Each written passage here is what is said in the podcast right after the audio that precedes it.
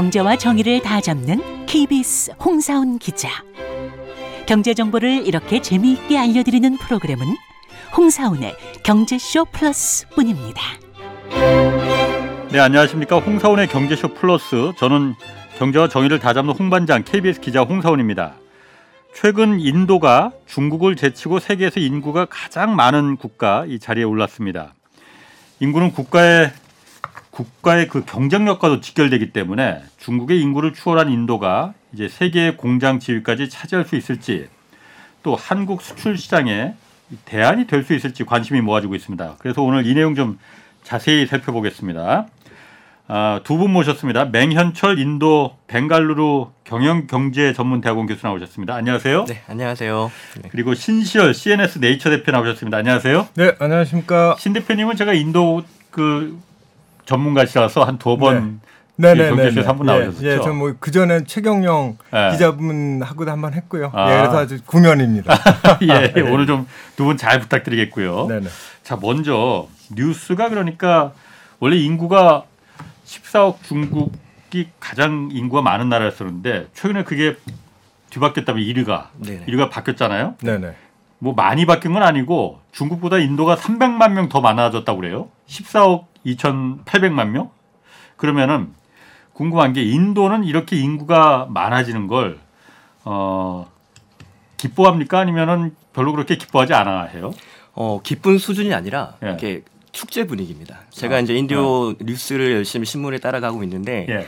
이제 인구 1위 하는 즈음 해가지고 계속 이제 축하하는 분위기가 일어나고요. 네. 그다음 인도 대중들도 예. 우리가 이제 인구 1위 나라가 되었다라는 예. 걸 굉장히 자부심을 가지고 이야기를 합니다. 어, 인도가 일이 인구가 많아지는 걸 옛날에 우리는 인구 많을 때 뭐 산화 제한하고 막 그랬었고 중국도 역시 마찬가지로 산화 제한하고 그랬잖아요. 그렇죠. 인구는 그런 거 아닌가 보네 그러면요. 인, 어, 인도도 산화 제한이 있었습니다. 인도도 예, 산화 제한이 있었고요. 예. 어, 기록에 의하면 이제 옛날 그 1975년에 예. 어, 인디라 간디 그 여자 그 총리가 아, 네. 총리를 할 때 그 산화 제한 정책을 어, 실시를 했는데 예. 굉장히 좀 공격적으로 하다 보니까 네. 그 예를 들어서 주별로 뭐 산화 그 제한을 잘 하는 예. 어, 그런 주에 대해서는 뭐 인센티브까지 주고 그랬어요. 어. 그러다가 이제 인센티브가 주어지다 보니까 산화 제한을 위해 가지고서 이제 주 정부들이 음. 어, 굉장히 좀 예를 들어서 불임 수술을 한다든지 음. 하는 방식으로 예. 좀 공격적으로 하다 보니까 2년 후인 1997년에 예. 어, 총선에서 인디라 간디 쪽의 그 Congress 국민의회당이 참패를 했었습니다. 그래서 아. 그 이후부터는 산아 제한 정책을 공격적으로 안 하더라고요. 음. 그럼 지금도 그러니까 인도는 그 중국은 그러니까 인구가 좀 감소 추세로 돌아섰는데 네네. 중국 인- 인도는 계속 늘고 있는 중이죠 지금도 예, 지금 합계 출산율이 인도 평균으로 보면 네. 2명이 넘거든요. 두 명. 네네. 두 명. 한국이 0.78인가 뭐. 네, 그 정도 예. 수준인데 두 명이 넘는다는 얘기는 이제 증가한다는 추세인 예. 거잖아요. 예. 그래서 한동안 인구가 늘어날 것으로 보고 있고요. 예. 그다음에 인구가 늘어나는 것을 반기는 이유가 음. 이, 하나의 사건이 아니라 예. 작년부터 인, 인도가 경제 규모에서 전 세계 5위가 되고 예. 그다음에 영국 총리가 인도계인 리시 수낙이 당선이 되고 예. 그다음에 인도가 G20의 의장국이 됐잖아요. 예. 자, 이런 흐름 속에서 인구가 1위가 되었기 때문에 음. 이제 인구가 경, 인도가 경제적으로나 아니면 외교 정치적으로 자, 전 세계를 이끄는 나라 중 하나가 되어가고 있다라는 음. 인식 속에서 인도인들이 인구 1위를 반기는 분위기입니다. 아, 그래서 그러니까 이, 옛날하고 달리 요즘 그러니까 인구가 곧 경제다, 국력이다 이걸 인도도 이제 뭐 인도뿐만이 아니고 전 세계가 다 그걸 인지하고 있는 상태이기 때문에 그래서 이제 반기는 거다. 어, 인도가 그런데 사실 제가 볼 때 그 인구가 많은 것도 경쟁력이지만은 그 인구의 구성, 그 특성 이게 굉장히 젊다면서요, 그러니까. 네 맞습니다. 네네. 어떻게 뭐신 대표님이 네, 아니 그러니까 인도가 이제 방금 전에 총인구를 말씀하셨는데 예. 그 총인구도 굉장히 좀뭐 상징적인 의미가 있고 중요하지만 예. 지금 말씀처럼 홍 기자님 말씀처럼 내부의 그 구조를 예. 어, 좀 들여다보는 게 중요하, 중요하지 않겠습니까? 예. 그런데 이제 그 얘기는 어, 생산 가능 인구, 즉 음. 15세부터 64세까지의 생산 가능 인구가 아, 늘어나고 있다는 얘기고 어, 그러면서 지금 보시면 젊은 인구, 지난번 제가 방송 때에도 이제 잠깐 말씀을 드렸지만 인도는 전체적으로 보면 대략 아, 인구의 반이 한 25세 그 이하 정도가 되고요. 그 다음에 인구 전체 인구의 3분의 2가 한 67, 8%가 아, 35세 이하다 보니까 굉장히 젊은 인구잖아요. 예. 그래서 중위 연령 어, 미디안 에이지도 보면 뭐 한 28.4세 정도 되니까 중국보다 한 10년 정도가 젊고요. 중위 연령이 28세. 네. 네. 예. 엄청 젊네. 네. 굉장히 젊. 중국이 삼, 제가 알고 있기로 37.4세. 네, 그 정도, 예, 네. 그 정도 알고 있습니다. 아니 그러면 인도 같은 경우에는 인도에 계시잖아요. 네네.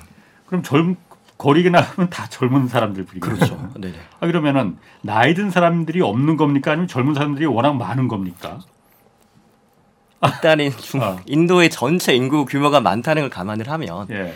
이제 어린 연령층이 적다기보다는 젊은 게 많은 거죠. 젊은 사람들. 어, 그러니까 젊은 여 계속 애, 애를 많이 낳으니까 지금 그 중위 연령이 그렇게 28세까지 떨어지는 네네네. 거 아니에요? 그런데 여기를 어. 조금 들여다보면 어떤 이슈가 있냐면 예. 북인도 쪽은 합계 출산율이 2명이 넘어갑니다. 근데 북인도. 남인도는 1.7, 1.8 수준이에요. 예. 근데 경제 발전은 지금 남인도 위주로 남인도가 그렇지. 많이 발달하고 예, 있거든요.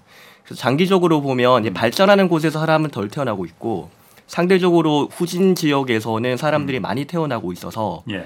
이게 나중에는 인도 전체 좀 부담이 될 수도 있어요. 어떤 부담? 일단은 네. 그 그러니까 주에 돈이 많이 없는데 복지와 예산도 음, 없는데 북- 젊은 사람이 많이. 늘어났다. 예. 네네. 그 상태에서 고용이 일어나거나 경제 성장이 잘 이루어지면 문제가 없는데 예. 이제 그렇지 않을 경우에는 예. 이제 국가 예산으로 어느 정도 support를 해야 될 상황이 벌어질 수도 있잖아요. 예. 근데 그 상황이 됐을 때 남쪽은 돈이 있는데 인구가 적은 편이고 예. 북쪽은 돈이 적은데 인구가 많으니까 네. 이게 문제가 될 수가 있는 거죠. 그러면은 한국 같은 경우에도 어쨌든 그 인구는 출산율이 지금 0.78명까지 지금 심각한 상태지만은 심각하죠. 사실 수도권은 이- 계속 인구는 늘어나고 있잖아요. 계속해서 지방에서 올라오니까. 네네, 네. 그럼 인도 같은 경우 아까 지금 북부하고 남쪽 얘기를 하셨잖아요. 네네. 남쪽이 경제적으로 더 발전해 있다. 네네. 근데 출산율은 그러니까 더 낮다. 인구 수는 어떻습니까? 북쪽에 있는 사람들이 직 일자리나 뭐 이런 걸 찾아서 남쪽으로 내려갈 것 같은데 그렇지 않나요, 인도는? 북쪽 인구가 훨씬 더 많고요. 북쪽이. 네. 북쪽에 이제 중앙에 이제 네. 어, 힌두 벨트라는 지역이 있습니다. 예. 주로 따지면 우타르 프레다시, 어, 프라데시, 그다음 비하르 이런 주들이 있는데 예. 이쪽에 인구가 많고 예. 산업이 좀 낙후되어 있고 비, 어, 빈곤 연령, 어, 빈곤 인구도 많은 상황입니다. 어. 그럼 일, 일자리도 산업이 낙후되고 일자리 없으면 남쪽으로 내려갈 텐데 아 그거 안 내려가나 보죠? 신 대표님은 그걸 잘 모르세요? 아니 그게 이렇게 되는 거죠. 그러니까 이제 어 저기 전체 인도 전체로 봤을 때는 이제 인도의 그 언어가 예.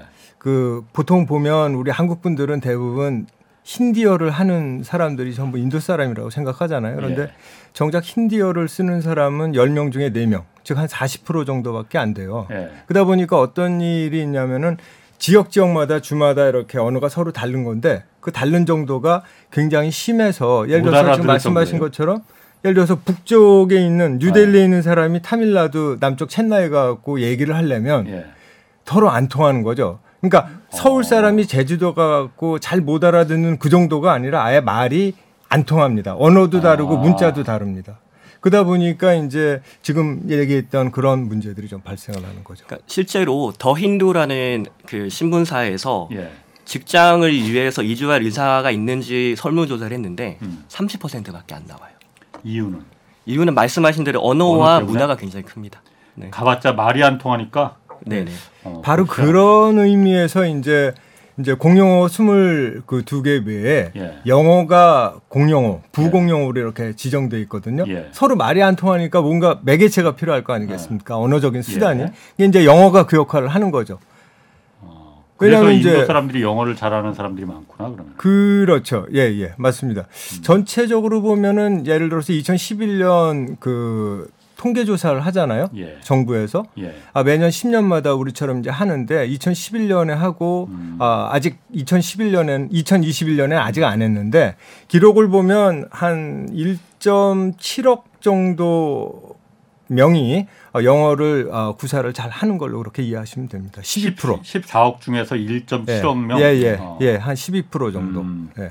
지금 인도에 우리가 관심 있는 거는 어쨌든 인구도 인구지만은 인구가 물론 많으니까는 그게 가능하겠지만 세계의 공장인 중국을 인도가 대체할 수 있다. 그리고 인도로 대체하려는 움직임이 있다. 그래서 지금 어, 관심이 많은 거잖아요. 네네.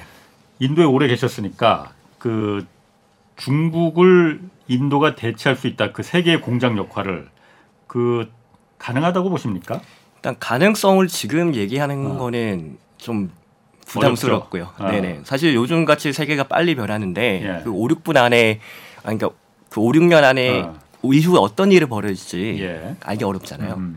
그런데 적어도 정책적으로 제조업을 육성하려고 하고 있고 예. 최근에 투자가 많이 이루어지고 있습니다. 예. 근데 그러다 보니까 이제 제조업에 대한 성장 가능성이 있다라고 예. 보는 게 가장 정확한 표현이고요. 예. 성장을 할 수 있는지 없는지는 좀 지켜봐야지 알겠죠. 예전에 그 신 대표님이랑 저희가 그 여기 얘기를 했을 때도 네. 가장 큰 걸림돌이 어쨌든 인도가 인구도 풍부하고 노동력도 좋지만은 네네. 기본적으로 공, 거길 투자를 하려고 해도 도로부터 시작해서 용수, 전기 이런 인프라가 결정적으로 걸림돌이 된다라고 했, 했던 걸 제가 기억나거든요. 네네네. 실제로 그렇게 인도의 걸림돌이 그거라고들 많이들 지금 알고 있고 네네네. 그걸 단기간에 그게 해결될 수가 있겠습니까? 그래서 인도가 중국이 될 수 있느냐 네네.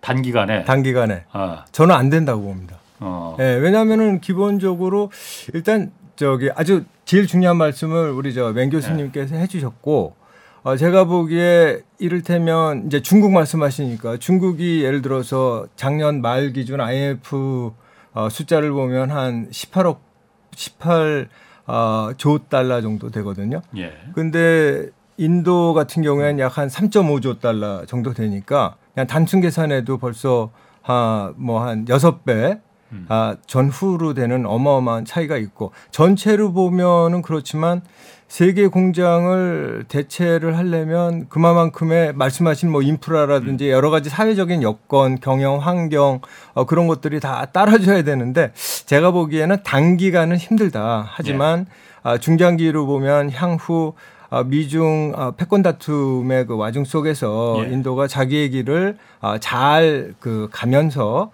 아, 지금 현재 그 경제 성장률을 갖다가 아, 6, 6에서 뭐한 7% 사이의 경쟁서 경쟁률을 음. 아, 잘 유지를 한다면 어, 비교적 빠른 시기, 즉 뭐 한 5년, 10년 정도 사이에 아, 중국을 대체할 수 있는 음. 어떤 구체적인 아, 모습도 드러날 수 있다고 전 보는데 단기적으로는 힘듭니다. 제가 보기에는. 그러니까 실제로 GDP에서 제조업이 차지하는 비율이 한 14% 정도 되는데 예, 그게 2010년 이후로 계속 떨어지고 있거든요. 오히려 네, 그러니까 제조업이 그 성장이 더딘 게 아니라 예. 다른 산업의 성장이 더 음, 빠르다 빨라. 보니까 예, 상대적으로 예. 제조업의 비율이 낮아지고 아, 있습니다. 네. 현재 나렌드라 모디 총리의 목표는 제조업의 비율을 25%까지 끌어올리는 거거든요. 아, 그래서 여러 가지 정책들을 펼치고 있는데 긍정적으로 보는 분들은 이 예. 정부 정책에 성공을 해서 결국 제조업이 자리를 잡을 거라고 보는 분이 있고 대표적으로 스- 어, 프린스턴 대학의 아쇼카 모디라는 경제학자 같은 경우는 예, 이 제조업 지원 정책이 예. 결국 일부 대기업만 배불리는 정책으로 끝날 우려가 있다라는 예. 얘기를 하고도 있습니다. 원래 그러니까 일부 대기업을 주 필두로 해서 모든 나라가 한국도 마찬가지였고 중국도 그렇고 거기가 필두로 해서 거기를 먼저 어, 가능성 있는 기업들이 먼저 끌고 나가서 그 다음에 이제 전체를 다 끌고 네. 가는 그 네. 방식을 다 취했잖아요. 네네. 그럼 일, 인도는 그런 방식을 취하지 않- 취하는 걸 원치 않는다. 그런 방식을 이제 시도를 하고 아, 있습니다. 아, 예를 들면. 인도 정부가 육성하려는 산업들이 예. 대규모 가전제품 제조업, 아, 예. 그다음에 자동차, 제약 이런 분야거든요. 예.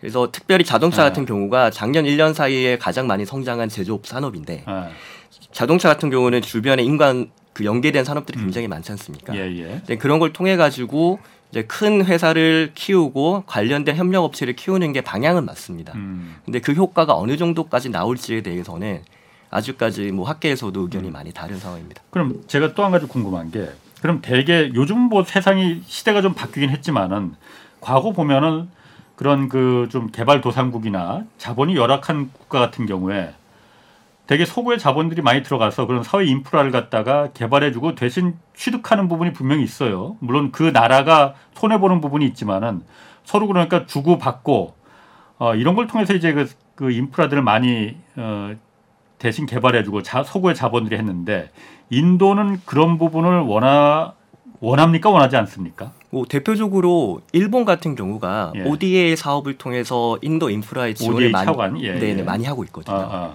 그러니까 재미있는 거는 인도의 가장 ODA를 많이 하는 나라가 일본이고요. 예. 일본 기준으로 볼 때 일본이 가장 ODA를 많이 사용하는 나라가 인도입니다. 음. 그러니까 인도 일본 같은 경우는 인도 인프라 발전을 통해서 추후 자기 산업의 이익을 꾀하는 그런 식으로 그 인도 진출 전략을 짜고 있습니다. 예.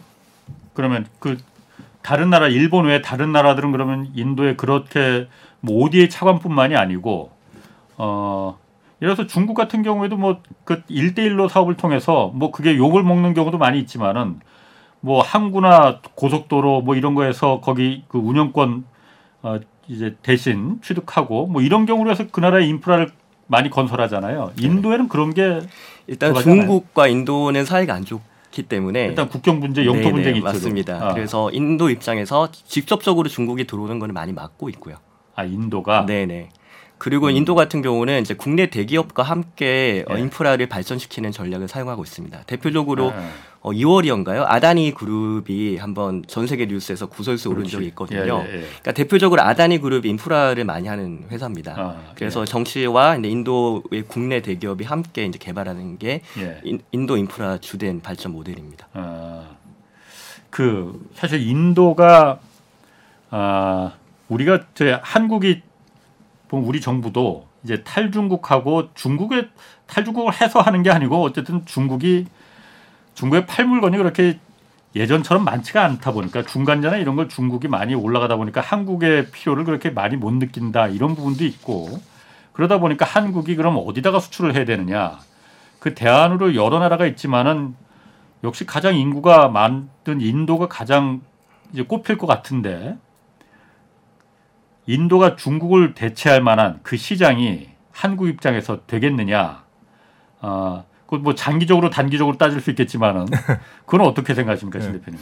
뭐 일단 그 간단하게 숫자를 보시면요. 예, 예를 들어서 2020년에 이제 수출 말씀을 하셨으니까 우리가 이제 인도에 수출한 게 한 119억 달러 정도가 되고 그 다음에 예. 2021년에 156억 달러, 그 다음에 작년 같은 경우에 189억 달러를 했고 그러면은 예. 이제 그 뭐30% 21% 이렇게 성장을 했거든요. 예, 근데 이제 성장률은 그렇게 좋지만 어, 그 수출 신장이 잘 된다고 해갖고 그 절대 규모가 지금 현재 이렇게 커지는 음. 건 아니거든요. 예. 예를 들어서 어 숫자를 보면은 중국 대비 그 한국이 아, 인도로 수출하는 규모가 중국에 비해서 한 8분의 1밖에 안 됩니다.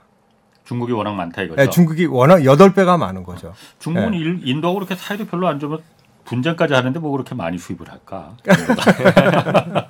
예. 그러니까 뭐 예를 들면 예. 지금 인도에서 가장 핫한 산업이 예. 전기차 쪽이고 전기차 중에서도 이제 이륜차와 삼륜차 시장이 커지고 있거든요. 음. 이제 거기서 리튬 배터리 같은 경우에 중국산이 한 70에서 75%가 들어갑니다. 아, 그러니까 중국산 배터리를 사와서 차체를 조립해서 이륜차를 네. 만들어서 파는 산업이 굉장히 빠르게 성장을 하고 있거든요. 어, 그러니까 중, 인도 입장에서도 보면 그러면 전기차의 핵심이 예. 예. 사실 배터리잖아요. 그렇죠. 예. 그러니까 배터리 수입 의존이 이제 중국에 높다 보니까 이걸 해결하려고 여러 정책들도 펴려고 하고 있는 상황이긴 한데 예. 여전히 핵심 기술은 이제 중국에 의존을 많이 하고 있고 어. 어, 완제품 기준이 아니라 예. 중간 인풋 기준으로 그러다 보니까 중국에서 소비를 좀 많이 하고 있는 상황이 있죠. 아니 오늘 그 마침 나온 기사 보니까 현대차가 인도에 3조 2천억 뭐 네네. 10년간 투자해서 전기차 시장을 이제 공략한다고 해요. 그러니까 인도도 전기차에 대해서 그 인도도 물론 자동차 회사가 있죠. 타타 그룹도 있고 네, 뭐 타타 마힌드라도 마힌드라 있고. 있습니다. 네, 우리나라 옛날 예전 그 쌍용 자동차 네, 네. 뭐 좀그 그게 마인드라죠. 어, 네. 있었어요. 네, 뭐 맞습니다. 그렇게 평가가 그렇게 좋지는 않은데 전기차도 인도에서 지금 하고 있습니까? 그러면 네네. 그러니까 이륜차 시장과 삼륜차 시장. 인도 같은 경우는 이륜차란 거 오토바이고. 네 오토바이고 네. 삼륜차는 이제 오토 릭샤라 그래서 네. 이제. 택시 네 택시 아, 대신 많이 타는 건데 예. 이쪽은 이미 산업이 많이 성장을 했고 예. 조만간 정착을 할 거라고 보고 있습니다. 어. 이제 관건은 사륜차인데 예. 이제 사륜차는 이륜차 대비해서 더 많은 인프라가 필요하거든요. 그렇겠죠. 그러니까 지금 이륜 오토바이 같은 경우는 배터리를 빼서 충전을 한 다음에 다시 꼽는 식으로 예. 음. 운영을 하는데 예. 이게 일반 자동차는 그게 안 되잖아요. 그렇죠. 그러다 보니까 과연 사륜차가 인도에서 전기차 시장에서 정착을 할지도 그러니까 굉장히 중요한 이슈인데 예. 여기에 대해서도 의견이 많이 다릅니다.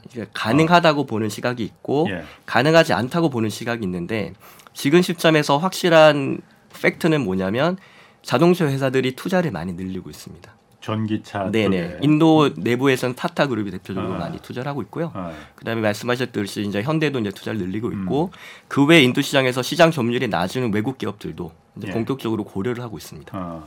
제가 한참 옛날에 한 10년, 15년 이때쯤 전에 중국 이렇게 출장 가 보면은 그때 중국의 그 이륜 그 오토바이들 네. 네. 전기 오토바이, 전기 자전거 엄청 많았거든요. 네네. 그렇죠. 우리나라는 그때 없었거든 그런 거. 그래서 야 여긴 희한하다. 전기로다가 오토바이를 근데 그 사실 그렇게 좀 조악하 조악하잖아요. 그런데 지금 보면은 그게 사실 중국의 전기차 시장의 기반이 된 거 아니었나 그 문화가 그게 좀 사륜차로 이제 가서 지금 사실 요즘 중국의 전기차들 굉장히 많잖아요. 네네. 만드는 회사도 워낙 뭐 몇백 개가 된다고 하고 조그만 것까지 합치면은 인도도 그런 부분을 지금 아, 이 자동차 산업에서 전기로 어차피 옮겨가니까 그걸 좀 보는 거겠구나. 네네. 그렇죠. 네네. 음. 그런데 애플 같은 경우에 어, 지난번에 왜 코로나 그 이제 봉쇄되면서 어, 공장 문 닫고 그러니까는 애플이 중국에서 인, 인도로 다 이제 생산 기지를 옮기는 걸 검토하겠다 그렇게 발표를 했었잖아요. 네네. 아, 일단 그걸 옮기고 있습니까 지금 그러면? 지금 애플 조립 공장을 설립하겠다는 발표가 났고요. 예. 그게 이제 제가 있는 카르나타카 주에서 이제 공장을 지금 건설하고 있고요. 아, 그거는 북부입니까 남부입니까 지금 계신 남부입니다. 남부. 네네. 어, 남부. 발전된 도시네. 남부에 있고 예. 그리고 얼마 전에 그 인도 시- 아, 애플 CEO 팀 쿡이 예. 인도에 방문해서 예. 나렌드라 총리도 만나고 가고 예. 이제 그런 게 일종의 신호잖아요. 예. 우리 애플이 인도 시장에 관심이 많다. 음. 이런 신호들 계속 보내고 있고 이제 투자 계획도 발표를 하고 있습니다. 음. 다른 기업들도 애플 말고 다른 기업들도 인도에 많이 진출합니까? 그런 게 글로벌 기업들 같은 경우에. 예를 들어서 저희 그 삼성 같은 경우도 보면 아까 이제, 이제 아까 어차피 애플 얘기가 나왔으니까 그래서 이제 JP 모간 같은 그 회사에서는 2025년이면은 그 애플의 그 아이폰이나 예. 뭐 아이패드의 생산 아, 등등을 포함해서 전체 아, 그 생산의 한 5% 정도가 예. 아, 인도에서 이루어질 거라고 생각을 하고 있고요. 네. 그다음에 이제 삼성 같은 경우가 벌써 일찌감치 중국에서 그 휴대폰 쪽도 그렇고 디스플레이 쪽도 그렇고 인도에다가 투자를 많이 하고 있는데 예. 예를 들어서 삼성이 인도 휴대폰 공장에서 만들어내던 어, 제품은 뭐 A 시리즈 같은 저가나 어, 피처폰 중심으로 해갖고 이렇게 만들어내다가 올해 2월서부터는 이제 그 S23이 가장 그 플렉십 모델인 거 아닙니까? 예. 그래서 S23을 갖다가 기존엔 베트남에서 생산하다가 음. 2월부터는 올해 2월부터는 이제 인도 노이다 공장에서도 생산하기 시작했거든요. 그러면서 이제 본격적으로 어 인도의 그 수요를 따라잡기 위해서 이제 애를 쓰고 있고 특히 그 고가폰에 이제 애플이 말씀대로 어, 본격적으로 향후에는 이제 뛰어들 거기 때문에 네. 애플 지금 마켓시어가 인도에서는 5%가 채 안 되거든요. 예. 그러다 보니까 이제 그 대비를 미리미리 하는 거죠. 그래서 이제 고가폰 S23 같은 경우에도 이제 하고 있는 거고, 그 다음에 이제 그 프랑스의 이제 어그 갤러리 라파에트 그 백화점 같은 경우가 예. 아디띠아 비를라라는 인도의 그 재벌이 가지고 있는 소매 백화점에 이제 라이프 스타일이라는 백화점이 있어요. 예. 그래서 같이 이제 합작 형태로 해가지고서 2000 내년하고 내후년에 한 두 개 정도의 아주 멋진 음. 아, 백화점을 설립하는 걸로 되어 있고 또 어, 폭스콘은 어 인도의 그 베단타 그룹 이제 광물을 갖다가 자원 개발하는 그런 그룹이거든요. 뭐 매출 규모가 뭐 우리 돈으로 한 어, 20조 원 어, 이렇게 조금 넘는 그런 그룹인데 거기하고 이제 합작으로 195억 불 투자해갖고 반도체 기업 이제 만들겠다고 어, 모디 총리의 고향인 이제 구자라트에 그렇게 얘기가 나왔고 그다음에 구글하고 델 같은 회사도 자기가 갖고 있는 구글은 뭐 픽셀폰, 예. 델 같은 경우에 이제 노트북 컴퓨터 같은 그런 부분을 갖다가 중국에서 어, 상당 부분을 인도로 이전하겠다고 어, 굉장히 유력하게 검토하고 있다는 기사가 많이 나오고 있습니다. 그 우- 과거에 그러니까 세계화가 진행되면서 중국으로 많은 이제 생산 기지가 들어간 거는 물론 거기 인프라도 잘 돼 있고 무엇보다도 인건비가 상대적으로 어, 좀 덜 들어가기 때문에 그것도 있지만은 그 14억이라는 인구가 있는 그 시장 때문에 들어간 거였잖아요. 그렇죠. 네. 그럼 인도 같은 경우에 시장은 일단 그 됩니까? 그러니까 여력이 있습니까? 그러니까 지금 성장을 빠르게 하고 있고 아. 이제 성장률에 초점을 많이 맞추는 거죠. 그러니까 예를 들면 얼마나 되는데 성장률이 지금? 경제 성장률이 이제 올해 그러니까 작년에 한 7% 정도 보고 있고요. 아. 내년도 한 그러니까 올해 내년 3월까지 끝내는 회계 연도도 한 6% 정도 될 거라고 어. 보고 있습니다. 많이 높지는 않지만 그래도 네네. 중국보다도 높고. 네네. 어, 예. 근데 그 성장률이 이제 꾸준하게 유지할 것이라고 예. 보고 있고 예. 근데 중산층이 늘기 때문에 이제 소비할 수 있는 인구도 많아질 거라고 보고 있습니다. 아, 그러니까 당장은 시장이 크지 않을 수 있어도 음, 음. 이제 성장률이 기대를 맞, 어, 거는 부분이 있고요. 예. 그리고 스마트폰의 애플의 점유율이 4% 정도라고 하지만 인구를 생각해 보면 아, 그 그렇죠. 4%의 네. 대수는 아주 많잖아요. 예. 이제 그런 부분도 있죠. 예. 지금 뭐 잠깐 보충을 조금 드리자면 이런 겁니다. 그러니까 뭐 뭐 한 작년에 7% 네. 성장했다는데 중국 같은 경우에 한 3% 성장했지 않습니까? 작년은 그랬죠. 예, 그러니까 이제 인도 대비 한 반도 채 이제 성장 못한 예. 거고 올해도 글쎄요 한 5% 지금 보고 있지만 될지 안 될지는 모르겠고. 예. 근데 이제 올해도 이제 인도 지금 말씀하신 것처럼 한 6.1% 음. 성장을 IMF 같은 데서 보고 있는 거거든요. 예.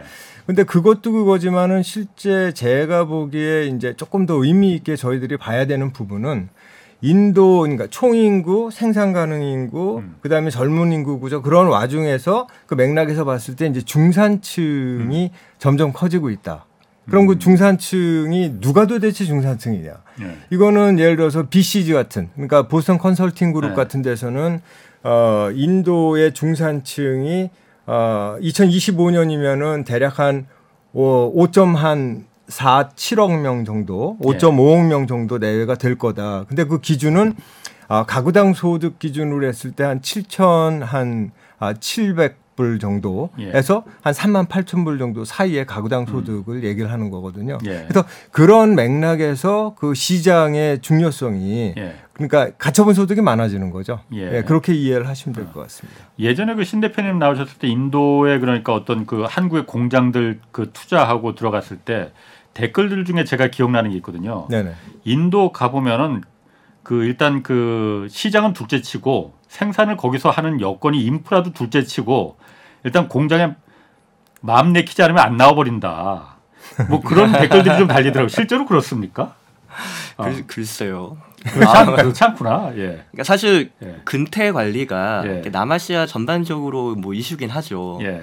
근데 경험과 토- 통계는 많이 다르거든요. 예. 그러니까 내가 우리 회사의 10명 중한 명이 갑자기 안 나와 버렸다. 음. 이거는 경험적으로 굉장히 크게 와닿기 때문에 아, 실제로 그러니까 전, 전반적으로는 그렇지는 않군요. 이제 그렇진 않은데 예. 어떤 이슈가 있냐면 예. 종교에 관련된 휴일이 좀 많습니다. 음, 뭐 그거야 뭐 네네. 어, 국경일 우리나라도 국경일이 있으니까. 그리고 같은 힌두교 안에서도 예. 자기가 믿는 신에 따라서 중요하게 여기는 그 공일이 좀 달라질 수 있거든요. 음. 근데 그런 거를 모두가 다 챙겨주면 예. 휴일이 너무 많아지는 거고 아. 또안 챙겨주면 또 이제 그 종업원들의 아하. 사기가 많이 떨어지고 예. 이런 이슈들이 있기 때문에 아, 그러니까 막 그냥 맘 내키면 그냥 오늘 하루 쉴래 이렇 이거는 아니군요. 그러니까. 그 정도는 아니고 이제 사전에 사전에 예. 통지를 하는 거죠. 네네. 공휴일 어. 말씀하셨는데 사실은 인도 전체적으로 국경일, 즉 예. 우리 개념의 국경일 전체가 다 쉬는 날은 세일 3일밖에 없어요. 음, 예. 그러니까 독립기념일, 예. 공화국의 날, 예. Republic Day, 그다음에 이제 간디 탄신일. 이세 개밖에 없는데 말씀처럼 주별로 종교에 관련된 여러 어. 가지 그 공휴일이 많은 거죠. 아 그러면 공식적인 공휴일은 3일밖에 딱 없어요, 3일밖에 그러면은? 없습니다. 전국적으로는 예, 그렇고요. 전국적으로. 뭐 네. 시, 그 신정이나 구조 뭐 설날이나 이런 거 뭐 그 현충일 뭐 이런 것도 없어요. 네, 가릴 네. 거 없이 그렇게 딱 어. 그렇게 세 가지입니다. 그냥 종 나머지 종교에 따라서 그그 네. 이렇게 휴일이 자체적으로 네. 네네, 보통 주별로. 네, 보통 주 안에서 주별로? 휴일은 네. 많이 비슷한데 아. 사업장마다 조금씩 다른 경우가 있고요. 아, 역시 종교가 그 다양하다 보니까는 그런 부분이 좀 문제가 좀 걸림돌이 좀 되긴 되는군요. 네네. 그 미중 패권 경쟁이 요즘 워낙 치열한데 여기서 가장 실리를 지금 취하는 나라가 인도 아니냐. 또 우크라이나 러시아 전쟁 때도 인도 굉장히 실리 많이 실리 외교 많이 했, 했습니다. 어, 일단은 미 인도는 어떻게 이 실리 외교가 가능한 건지 그리고 미국 중국이 왜 인도가 다 필요한 건지 인도를 왜 서로 왜냐하면은 제가 만약 미국이라면은 인도가 양쪽에서 줄타기 하고 이쪽에서 또그 단물을 빼먹고 저쪽에서 단물을 단물을 빼먹는다는 그 약간 좀 표현이 좀 그렇긴 한데 아, 격한 표현을 쓰신 것 같습니다. 양쪽에서 다 실리를 취한다면은 네네네. 미국 입장에서 아니면 중국 입장에서 야 우리는 인도하고 안 할래 저쪽으로 가 하고 배제시킬 수도 있을 것 같은데 양쪽이 다 심지어는 중국은 아까 말씀하신 대로 영토 분쟁을 겪고 있는데도 서로 인도를 끌어안으려고 한단 말이에요. 네네. 네. 그게 왜 그런 걸까요? 일단 시장 규모가 힘이죠. 네. 시장 규모. 네, 그래 인구나 어. 시장 규모나 그런 면이 있고, 예. 근데 전통적으로 인도는 뭐 네. 제3세계 동맹국의 수장 국가였잖아요. 그렇지. 그러다 보니까 개발 단계부터 아. 특정 국가에 의존하는 게 좀 적은 편이었기 예. 때문에 조금 더 자유로울 수 있지 않나라는 생각이 예. 있고 두 번째는 아까 말씀드렸듯이 이제 나라가 인구가 많다 보니까 그 자체가 힘이 있는 거죠. 아, 개발 제3세계 국가의 대표 국가다 마청 역할을 한다라는 부분도 지금 보니까는 그게 네네. 미국이나 중국이나 아, 왜냐하면 인도를 예를 들어서 내쳐버리면은 다른 제3세계 국가들이 다 그걸 보고 있을 수 있겠다라는 부분도 있겠죠. 그러니까 실제로 스리랑카 그 국가 부도 사태에서 예. 가장 먼저 대규모로 지원한 나라는 인도입니다. 스리랑카를 네네. 아, 그리고 이제 그 코로나 백신이 부족할 때 예. 인도가 백신 외교를 굉장히 잘했거든요. 주변에 이제 방글라데시나 뭐 부탄이나 네팔에 예. 이제 백신을 제공해주고 그 예. 대가로 양국 간의 관계를 돈독하게 하는 예. 그런 백신 외교도 굉장히 어, 그 음. 효과적으로 잘 펴왔습니다. 음, 신 대표님이 생각하시기에는 그럼 인도의 그 실리적인 외교가 네네. 인도에 왜 가능하다고 그 지금 말씀하신 대로 그런 네. 이유 말고 또 다른 것도 좀 보시는 게 있을까요? 아니 그러니까 일단 그 역사적으로 보면 음. 지금 예를 들어서 그 인도 같은 경우에는 이제 소위 얘기하는 이제 비동맹 다자주의. 음. 그러니까 전략적으로 이렇게 좀 자율적인 그런 스탠스를 예. 어, 표방을 해 왔거든요. 근데 그 와중에서 실질적인 어, 인도하고의 연계 관계를 보면 지금 미국이 그렇게 뭐 구애를 그 나름대로 인도에 많이 하고 있지만 예, 많이 하고. 어, 실제로 인도는 미국하고 친하기보다는 오히려 러시아. 역사적으로 네. 러시아하고 굉장히 친한 그런 예. 관계 아니겠습니까? 예. 어, 실제 그 인도 어, 군사 그 체계나 무기 음. 여러 가지 것들도 어, 시스템도 시스템 포함해 음. 갖고 러시아제가 한 70% 내외 정도가 되는 어, 절대 다수를 그 가지고 있고 예. 그렇기 때문에 어, 지금 현재 예를 들어서 그럼에도 불구하고 미국이 말씀처럼 어, 인도에 이렇게 구애를 하는 이유는 음. 지금 현재로 봤을 때는 미중 패권 경쟁의 와중 속에서 어, 중국하고 대립각을 나름대로 세워줄 아주 든든한 친구가 필요한 거죠. 예. 미국 입장에서 그런 그런 맥락에서 봤을 때는 지금 인도는 중국하고 1962년 이래로 전쟁 이래로 계속해서 매년마다 크고 작은 충돌이 중국하고 있으면서 음. 계속해서 그 부딪히고 있거든요. 그러니까 어, 실제로 네. 경제적으로도 뭐 중국산 앱을 갖다가 어, 뭐 몇백 개 가까이 이렇게 못하게 하고 그다음에 지금 샤오미 같은 경우도 어, 중국 저 중국에서 이제 인도 진출한 게 2015년서부터 이제 본격적으로 진출을 했는데 예. 얼마 전에 그 소위 이제 과실 송금이라 그러죠. 한 1조 가까운 돈을 갖다가 그 저기 인도 정부가 예. 아, 못하게끔 이렇게 과징금을 매겼거든요. 어. 예, 그런 여러 가지 것들을 보면은 현실적으로 지금 인도는 아, 특유의 그 비동맹 다자주의 노선, 전략적인 자율성을 아, 10분 발휘해서 실제로 지금 뭐 어, 쿼드에도 속해 있지만 미국하고. 그 다음에 또 IPF도 그, 그, 같이 하. 예, 표방하고 있고, 네. 그 다음에 또 그 여러 가지 면에서 이- 저기 군사훈련도 음. 예를 들어서 말리, 아, 말라자르라든지 군사훈련을 갖다가 하면서도 중국하고도 하고 있어요. 예를 들어서 SCO, 그러니까 상하이 개발 기구는 러시아, 중국이 주도를 하는데, 예. 거기서도 인도가. 예. 그 상하이 개발 그 안보도 포함되어 있고 예. 경제도 사실은 포함되어 있습니다. 예. 일정 부분. 그리고 또 하나는 예를 들어서 또 그 보스토크 훈련 같은 러시아 중국 주도의 그 군사 훈련도 계속 참가를 하고 있거든요. 인도가 인도가. 양쪽을 다 네네. 참가하네. 예, 예. 그러니까 보스토크 군사 훈련은 러시아 중국하고 작년 9월 달에 있었고 예. 말라자르라로 하는 미국하고 일본하고의 그 군사 훈련은 또 2개월 후인 작년 11월에 있었고 이게 양쪽하고의 그 꽃놀이패 같은 어. 그런 역할과 어, 활동을 지금 하고 있습니다. 그 참 어떻게 보면 부러운데 그게 가능한 이유는 그러면은 그 14억이라는 인구를 바탕으로 한 네. 시장 규모 네네. 이게 그러니까 있기 때문에 가능한 거예요. 저는 그렇게 생각을 하고요. 이맹 교수님 말씀에 저는 그걸- 기본적으로 동의를 합니다. 아. 그리고 기존의 발전 단계에서 특정 나라를 많이 의존하지 않은 다투 큰 거죠. 어, 네. 발전 단계에서 특정 네. 나라에 의존하지 않는다. 네네. 그러면은 지금 이렇게 인구가 앞으로 중국은 줄어들지만 인도는 계속 더 늘어나는 중이라는데 그러면 국제 정치판도 인도가 앞으로 그러면 어, 아직까지는 사실 국제 정치판에서 그렇게 주력이라고 말할 수는 없잖아요 인도가 앞으로 그럼 국제 정치판에서도 인도가 좀 판을 흔들 수 있는 그런 정도의 위상까지도 갖게 될 수도 있을까요? 가능성은 있다고 생각을 하고요. 그리고 네. 인도는 그러고 싶어 하고 있습니다. 네. 인도는 그러고 하- 그러니까 예를, 예, 하고 예를. 들면 예. 러시아랑 우크라이나 전쟁을 할때 예. 그다음 그러면서 이제 그 달러화로 지불하는 경제 블록이 있고 뭐 또 다른 예. 경제 블록 이런 얘기 나올 때 예. 인도에서는 언론에서 뭐 비율은 적지만 예. 그러면 우리 인도 루피아로 국제 무역 결제하는 시스템을 만들자라는 얘기를 하거든요. 그러니까 그게 현실 어. 가능성 많지는 않지만 예. 인도인의 야망은 그 정도 수준인 거예요. 우리나라의 아. 위상이 예. 루피아가 아. 네, 무역에서 결제할 수 있는 그런 예. 통화가 되길 원한다. 해보자. 화폐로 네, 기축 통화까지는 아니더라도 네, 네. 어, 그 정도까지 인도 사람들은 자신들의 이 희망을 네네. 보고 있는 거군요. 네. 그렇죠. 네네.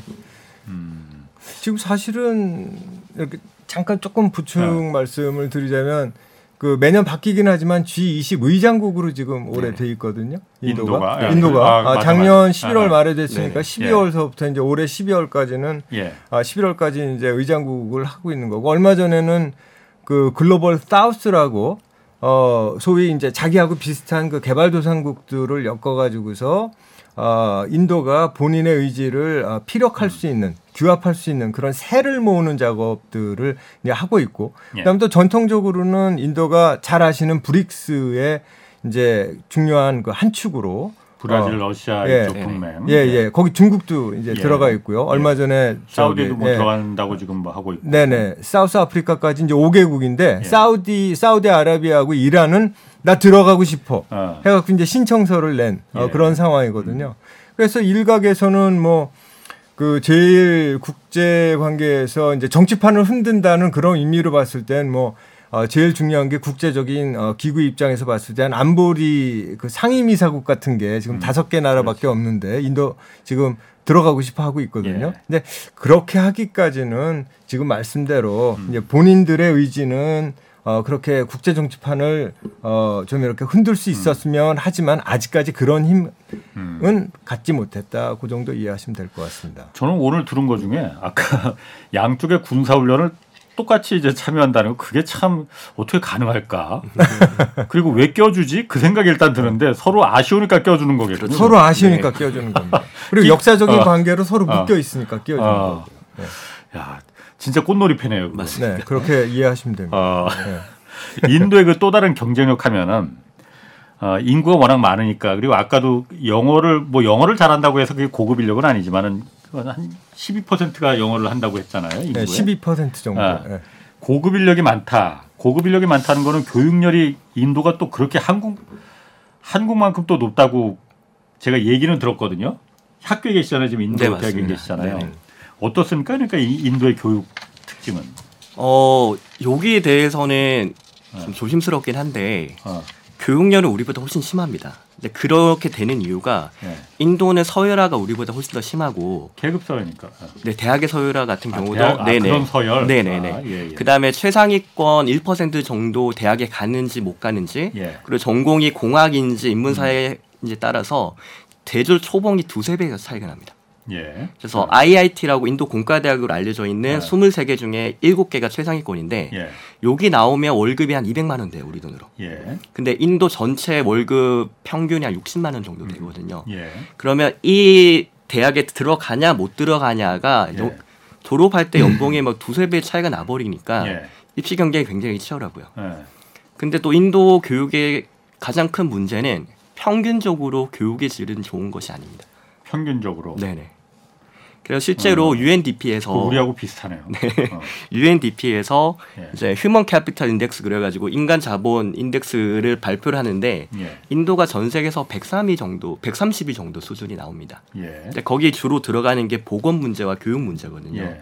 그래서 보건과 교육에 있어서는 인도가 꽤 낙후되어 있지만 음. 한편으로는 그 서열화가 굉장히 심하게 돼 있는 시스템에서 예. 똘똘한 학생을 구분하기가 쉬워지는 거죠. 음.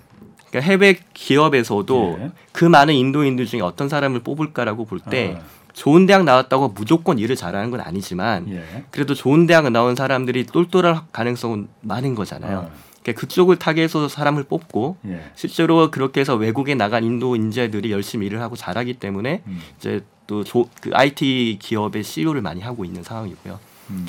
그러니까 어, 이렇게 보면 될 것 같아요. 최상위권 엘리트 학교 나온 학생들은 똑똑할 가능성이 높다. 예. 하지만 평균적으로 인도 교육은 앞으로 발전해야 될 과제가 많다. 음. 이렇게 보시면 될 것 같고요. 또 하나의 문제는 이제 문제점 얘기가 늘 조심스러운데 인도 실업률을 놓고 보면 예. 청년 실업률과 고학력자 실업률이 굉장히 높습니다. 고학력자. 네네.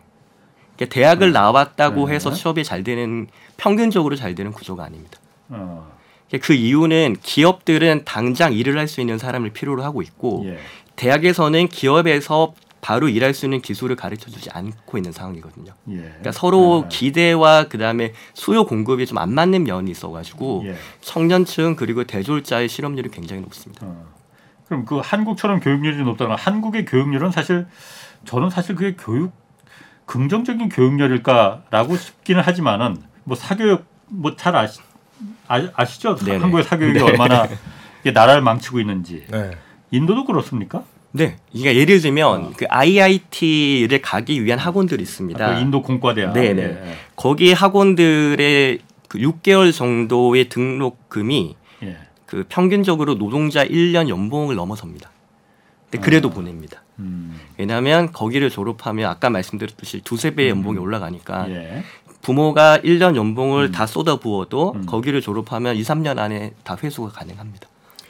대략 그 IIT에 매년 한 30만 명 정도가 지원을 하는 걸로 알고 있는데 그 중에 합격이 되는 친구들이 뭐 한2% 정도밖에 안 되거든요. 그러니까 만 명이 채 안 됩니다. 예. 예, 그래서 말씀처럼 그 IIT를 가기 위한 그 학원 도시 잔, 전체가 그 학원 도시가 이제 코타라는 라자스탄주의 코타라는 한 20만 명이 모여서 이제 IIT 들어가기 위한 공부를 어, 계속 학원비를 내면서 비싼 학원비를 내면서 이렇게 하고 있는 거죠.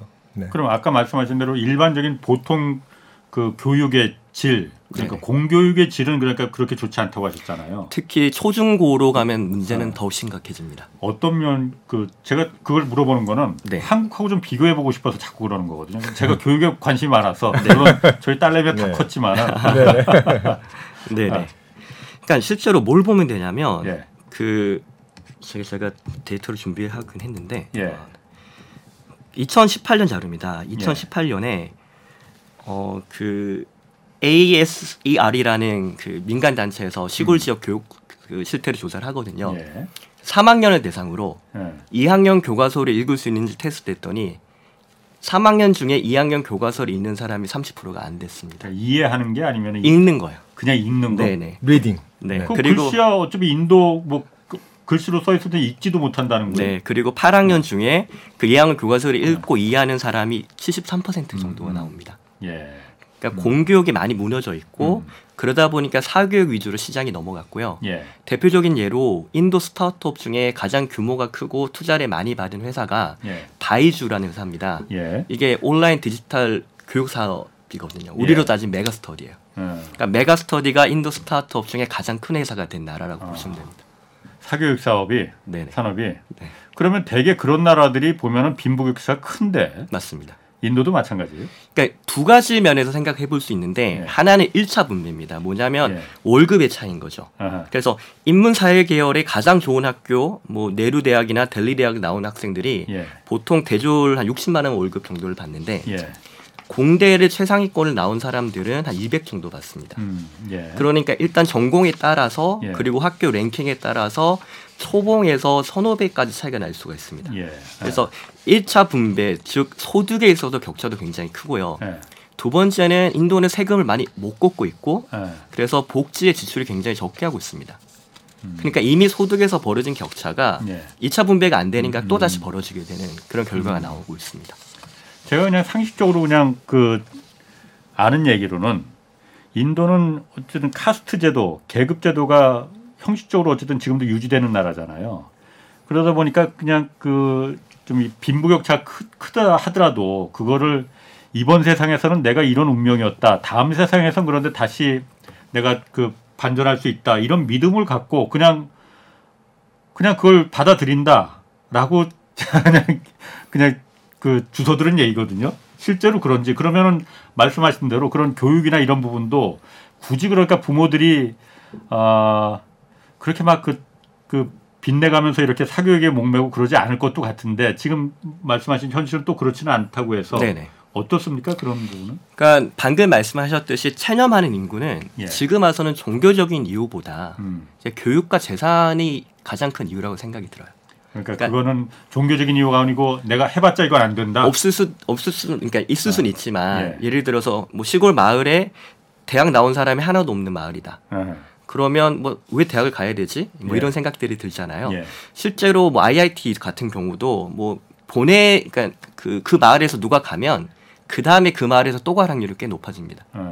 그래서 일단은 다들 체념하고 있다가 누군가 가시적으로 돈을 많이 버는 게 보이면 이제 사람들이 뛰어들 수 있고 예. 아니면 마을 차원에서 교육을 해보자 이런 이제 그 합의가 어느 정도 이루어져서 열심히 이렇게 하는 경우도 있거든요. 예. 그래서 체념이라는 게 많은 경우에는 정보 부족이기도 하고 그다음에 돈이 없어서 예. 예를 들면 뭐 도시 월급 노동자 1년의 연봉을 학원비로 돼야 되는데 애초에 그것을 할 수 없는 사람도 많이 있잖아요.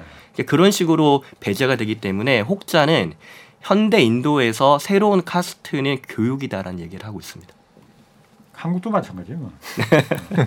한국을 더 심할 수도 있습니다.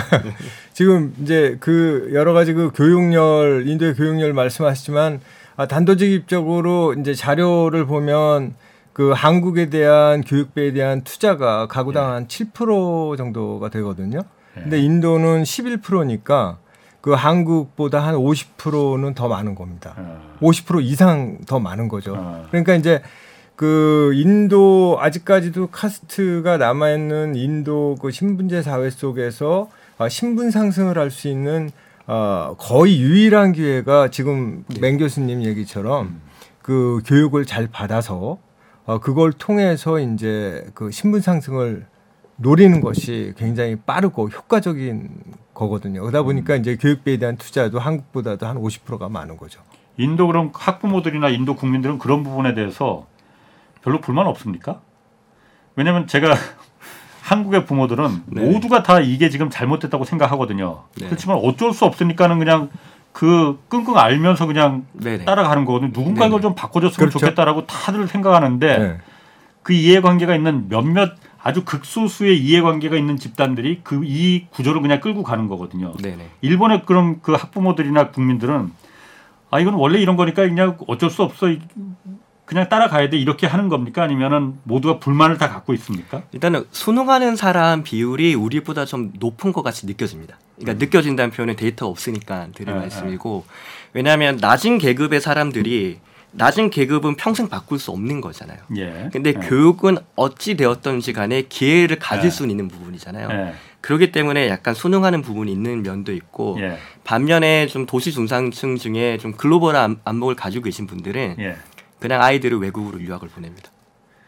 어, 그거는 빈부격차가 극심해질 때 이제 나타나는 현상인데 그럼 더 극심해지는 거고 더 사회적인 불만은 그 높아지는 건데 그 엔트로피를 결국은 참, 참을 수가 없을 텐데 그 네, 그러, 그게. 문제가 될 것 같고 어. 지금 현재에서 인도 교육에서 불만, 그러니까 사회 이슈는 음. 이제 자살률입니다. 이게 청소년들 자살률이 높게 나오고 심지어 IIT 안에서도 자살률이 제법 높게 나옵니다. 그래도 그렇군요. 네. 인도에서 그 초코파이 그렇게 인기라고 그러던데 진, 진, 진짜 그래요? 네네. 초코파이 어? 굉장히 인기가 많습니다. 왜 인기가 좋을까 초코파이가? 일단은 인도 어, 식사 문화를 알아야 되는데 네. 저녁을 빠지면 8시에 먹습니다. 늦은 저녁 동- 8시? 네. 예. 뭐 늦은 데는 지역에 네. 따라 10시, 11시도 먹습니다. 예. 그러면 4시 신 대표님 종이 넘지는 네. 소리가 너무 큰것 어, 같아요. 그래요. 예, 네. 예. 그럼 이제 4시쯤 되면 배가 고프잖아요. 예. 그 시간에 간식을 먹습니다. 4시쯤에 네 네. 그래서 간식을. 먹는 문화가 있고 아. 그러면 스낵을 크게 예. 솔티 그러니까 짠 거랑 안 네. 짠 거로 나눌 수 있잖아요. 예. 그러니까 짠 과자 같은 경우는 예. 인도 향신료가 많이 들어가서 예. 우리나라 제품을 그대로 가져가서는 인기를 끌기가 좀 어려운 면이 있어요. 아, 예. 근데 달달한 과자는 초콜릿이 발라져 있는 달달한 어. 과자는 뭐 전 세계 두루두루 좋아하잖아요. 예. 그래서 일단 단 과자에 대한 기호가 있고 예. 그 다음에 초코파이가 인도에서 한 우리 돈으로 한 160원 정도 파는데 음. 그러면 그렇게 비싸지 않고 그걸 하나 먹으면 든든하게 먹을 수가 있잖아요. 예. 이제 그런 이유 때문에 이제 단 과자 시장에서 초코파이가 굉장히 잘 팔리고 있고요. 어. 그다음에 짭짤한 과자 같은 경우는 어 제가 저희 한국 왔다 갈 때마다 동료들에게 한국 스낵을 나눠주는데 예. 가장 인기가 있는 스낵이 예. 그 간장 맛이 나는 쌀 과자 있지 않습니까? 쌀로 어? 쌀로 간장 맛이 나는 쌀 쌀로 쌀로 땡 요렇게 좀 짭짜름, 네네. 짭조름한. 아, 그래요? 뭐 쌀로랑 뭐 그런 애들 있지 아. 않습니까? 이제 이런 아. 이런 과자들을 인도인들이 꽤 좋아하더라고요. 아. 근데 이번에 인도에 오리온이 진출해 있는데 예. 오리온이 인도에서 그거를 런칭해가지고 많이 팔고 있는 걸 봤습니다. 어. 신 대표님 예전에 그 저기 인도에서 그, 그 홈쇼핑 법인 그 네네네. 아, CJO 그- 쇼핑 인도 어. 법인. 예. 법인장 하셨었잖아요. 네네네. 그러면 그때도 그러면 한국의 이 음식들 이게 인도 사람들이 잘 많이 찾아요? 그 사실은 음식은 좀안 맞을 것 같은데. 한, 저, 저희 홈쇼핑, 그 CJO 쇼핑 그 인도 법인에서 네. 한국 음식을 어, 이렇게 만들어 갖고 판 경우는 거의 없고요. 예. 아, 왜냐하면은 아무래도 파퓰러하지가 않으니까 네. 그거는 이제 찾는 사람이 전반적으로 없어서 그렇게 예. 못했고 초코파이 같은 케이스는 굉장히 좀 예외적인 그런 케이스고요. 음. 더더구나 이제 말씀하신 거 외에도 이제 베지가 베지테리안이 음. 인도에도 한 30% 정도 되자 되, 되거든요. 그럼 거기에 맞는 또 채식주의자. 예, 채식주의자들에게 에게 맞는 이제 그 레시피를 개발을 예. 해서 또 예. 같이 동시에 팔았거든요. 예. 이제 그런 것들도 많이 잘 통하는 거죠. 그리고 인도 음식은 뭐 짭조름한 뭐 이런 과자 말씀을 하셨는데 교수님이 어, 실제로 인도 음식의 특징은 사실은 굉장히 달고요. 예. 그다음에 굉장히 짭니다. 그러니까 짠 거는 저도 뭐 아는데 네네. 단 인도 음식이 있, 있나? 예. 이렇게 엄밀하게 얘기하면 음식이 단 게 아니라 디저트가 굉장히 답니다. 네, 디저트, 아, 디저트. 네. 참. 아, 네네. 그래서 예. 예, 그러니까 디저트는 뭐 네. 어마어마하게 답니다. 음, 네. 그러니까 짠 음식과 단 음식. 네 네.